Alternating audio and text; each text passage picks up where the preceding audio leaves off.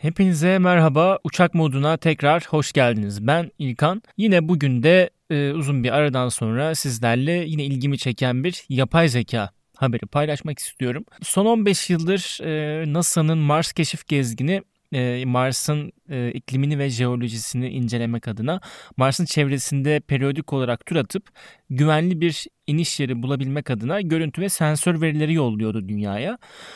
Tabi bilim insanlarını bu konuda özellikle ilgilendiren şey aslında e, kraterlerin fotoğrafları. Çünkü bu sayede gezegenin hem tarihiyle ilgili bilgi sahibi olabiliyorlar hem de yapısıyla ilgili bilgi sahibi olabiliyorlar. E, yani her bir kraterin yaşını ve bileşimini belirleme konusunda aslında çok sayıda çalışma yapılması gerekiyor. İyi bir tahminde bulunabilmek adına bunlara dair Mars'la ilgili. Tabi şimdi e, bu bilgiyi en rahat ve güvenli şekilde ortaya çıkarabilmek için başka yollar da deneniyor.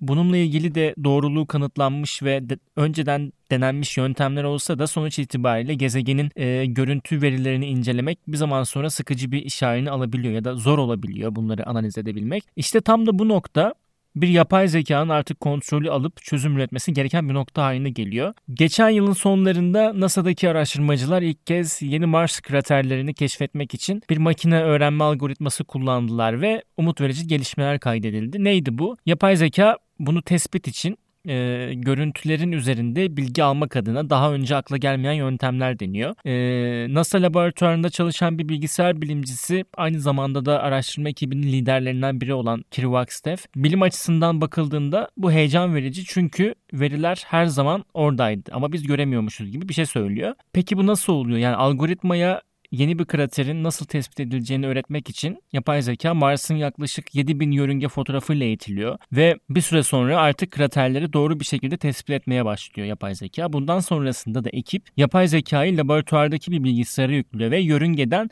tam 112 binden fazla görüntü için bir veri tara bir veri tabanında taramak için kullanıyor bu yapay zekayı. Tabi bu arada Mars'ta yeni bulunan kraterler görece küçük ve yalnızca birkaç metre genişliğinde de olabiliyor. Bu da algoritmanın onu aslında e, sadece işte koyu pikselli lekeler olarak gördüğü anlamına da gelebiliyor. Algoritma aday krater görüntüsünü aynı bölgeden daha önceki bir fotoğrafla karşılaştırıp görüntü olarak ondan eksik bir şey olduğunu tespit ederse eğer yeni bir krater bulma ihtimali yükseliyor. Çünkü eşleştirmiş oluyor benzer yerleri. Bir kraterleri bazı kraterleri belirledikten sonra da NASA araştırmacıları kraterlerin gerçekten var olduğunu doğrulamak için yörüngenin yüksek çözünürlüklü kamerasıyla bazı takip gözlemleri yapıyorlar.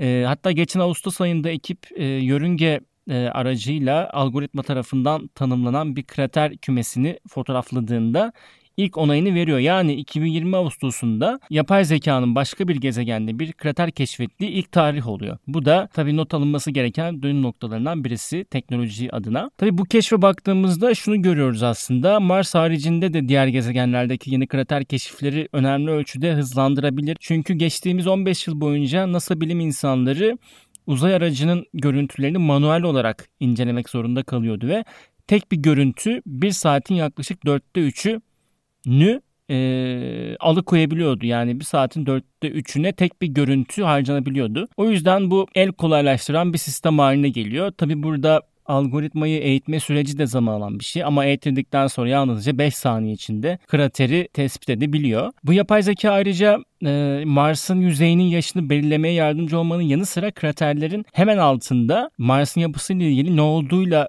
ne olduğuna dair de birçok şeyi açığa çıkartabiliyor. Örneğin yaklaşık 10 yıl önce e, Mars keşif gezgini bir miktar yeraltı su buzunu da açığa çıkaran yeni bir krater tespit etmişti. Ama bu çok tesadüfi bir keşifti. Algoritma ile birlikte bilim insanları e, Mars'ın tarihi ve yapısı hakkında çok daha fazla şey öğrenilebileceğini umuyor ki bugüne kadar da yaklaşık 60-70 tane yeni krater belirlenmiş.